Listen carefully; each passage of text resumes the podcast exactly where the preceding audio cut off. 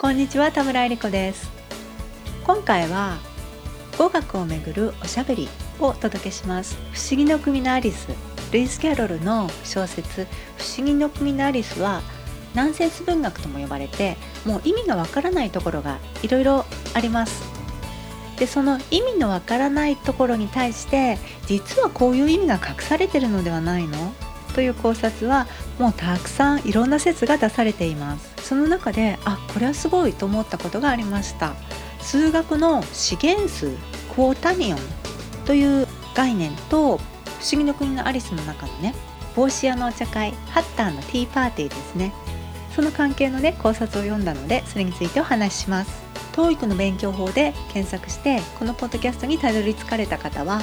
第1話から第20話れから第22話第24話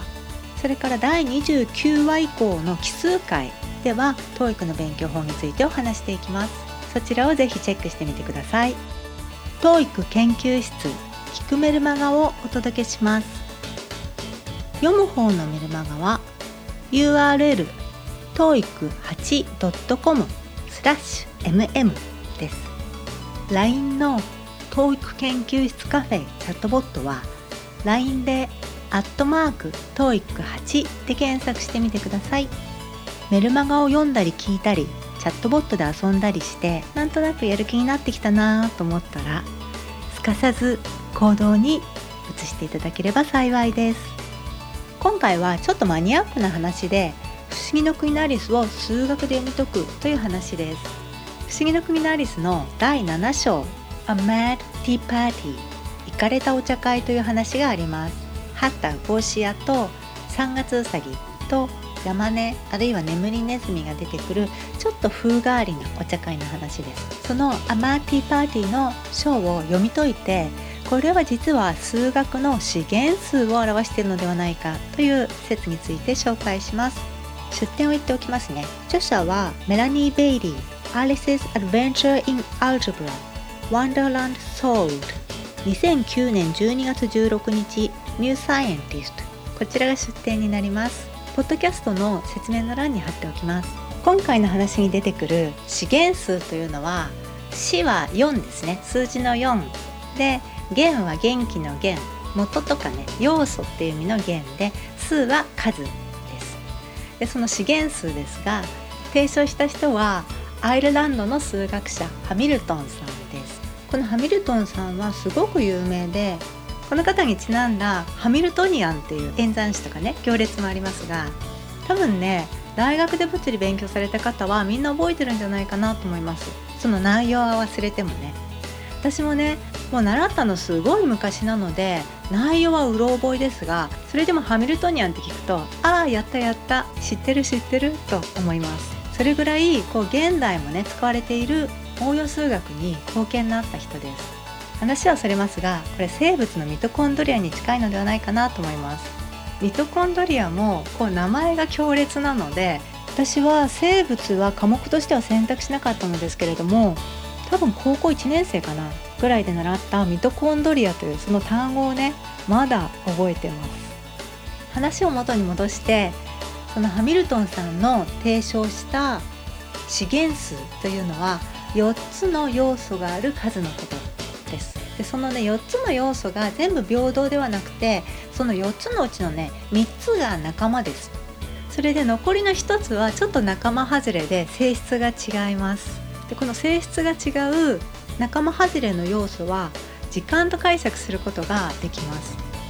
数学というのはもう非常に抽象的なのでこれが距離とかねこれが時間とか決まってるわけではないのですけれどもその仲間外れの一つを時間と解釈すると自然であるように見えるとハミルトンさんも脚中に書いていたそうです。そしてこの4つのね資源数の4つの要素がこの「不思議の国のアリス」のお茶会の登場人物に実は対応するのではないかというのがこの解釈です。このお茶会にはアリスが来た時にねまず座ってた人が3人いました。ザ・ハッタ帽子屋3月うさぎ。それから山根または眠りネズミ。細かいこと言うと1人と2匹ですがまあ3人いました。話それますが私今山根または眠りネズミと言いましたがこれ元の単語がドーマウスなのですよね。それでドーマウスというと言葉通りの意味は山根という動物だそうです。ですがドームというとラテン語で眠るという意味があるので語感としてドームの部分には眠るというニュアンスが付け加わります。例えばねドーミトリーといえば寮つまり眠るところです。しドーマントといえば休止中のあるいは冬眠中のという意味になりますね。このように「不思議の国のアリス」の中には英語の言葉遊びがいっぱいあるので英語圏の子供は本当に単純にねその隠された意味とか考察しなくても言葉遊びとして十分面白いんだろうなと思います。不思議の国のアリスのお茶会の中でこのドーマースは名前の通り眠ってばかりいます。お茶会の出席者は山根と帽子屋とうさぎの3人なわけですけれどもこの他に話題に出てくる人がいてそれが誰かというとタイム時間さんなんですね。でここももし英語で読まれる方は言葉遊びがいっぱい出てくるのでタイムに気をつけて見ていただきたいんですけれども例えば音楽に合わせて表紙を取ることをビートタイムというのでそのアリスがね音楽に合わせて表紙を取ることはあるけれどもと言ったらその帽子屋がねその時間さんはねビート叩かれるのが嫌なんだよって答えたりとかそういう言葉遊びがたくさん出てきます。まあ、それは余談ですがこの登場人物に着目してみるとあれ確かに3人プラスあと1人時間3ということでこれ設定がね資源数と同じではないの？と捉えることができるわけです。それでさらにですね数学ではあの変数をアルファベットで表したりしますよね。例えば x とか y とか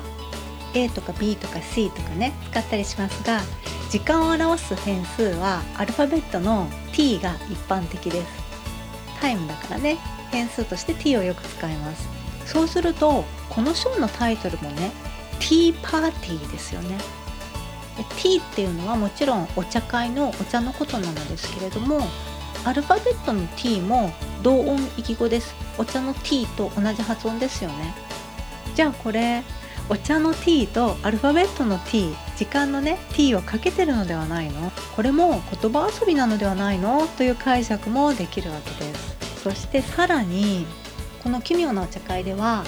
席をねみんなで一斉に1個隣にずれていってぐるっと回るという設定になっています。つまりねこの平面上で回転しているわけです。ここから先ちょっとすごいなと思うところなのですけれども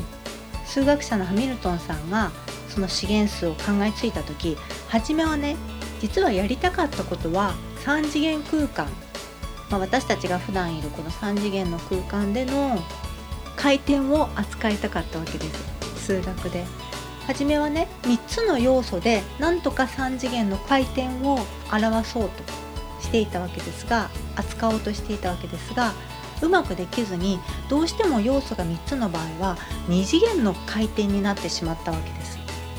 うまく扱えなかったんですね。そこで性質の違うもう一つ別の要素を付け加えたらうまく3次元の空間での回転を表すことができたという経緯があります。アリスのティーパーティーでは時間さんが今いないわけですよ。このティーパーティーにね。ですから一つ要素が足りなくてで二次元上での回転になってしまっているという解釈ができるわけです。これちょっとすごいなと。偶然の一致にしてはすごいなと思いました。この他にもまだありましてアリスのねお茶会の席で言葉の論理遊びみたいのが出てくるんですね。言葉の順序を交換したら意味が違うじゃないかという話で例えば私は見るものを食べるというのと私は食べるものを見るというのは意味が違うじゃないかという話が出てきますがこれもね数学の交換法則が成り立たない。演算の順番をね逆にしたらそれはイコールにならないというのを表してるのではないかという見方ができるわけです。時代としても数学者のハミルトンが資源数を発見したとされるのが1843年でルイス・キャロルはその10年後ぐらいから数学教師として教え始めていますから当然知っていたのではないかなと推測されるわけです。不思議の国のアリスは単純にね子供のための話として、まあ、当時としてはもう画期的だったわけで今もねその言葉遊びとかあるいは設定ですよね。何か食べて大きくなったり小さくなったりそういうなんか単純な面白さもありつつこう分かる人にだけ分かるようなちょっとした仕掛けをねルイス・キャロルが入れ込んでたとしたらあ本当に面白いなと思いました。それでは今回はここまでにします。お聞きいただいてありがとうございました。TOEIC 研究室。聞くメルマガをお届けしました。読む方のメルマガは URL toeic8.com スラッシュ mm です。LINE の TOEIC 研究室カフェチャットボットは LINE でアットマーク TOEIC8 で検索してみてください。メルマガを読んだり聞いたりチャットボットで遊んだりしてなんとなくやる気になってきたなと思ったらかさず行動に移していただければ幸いです。最後までお聴きいただいてどうもありがとうございました。それではまた。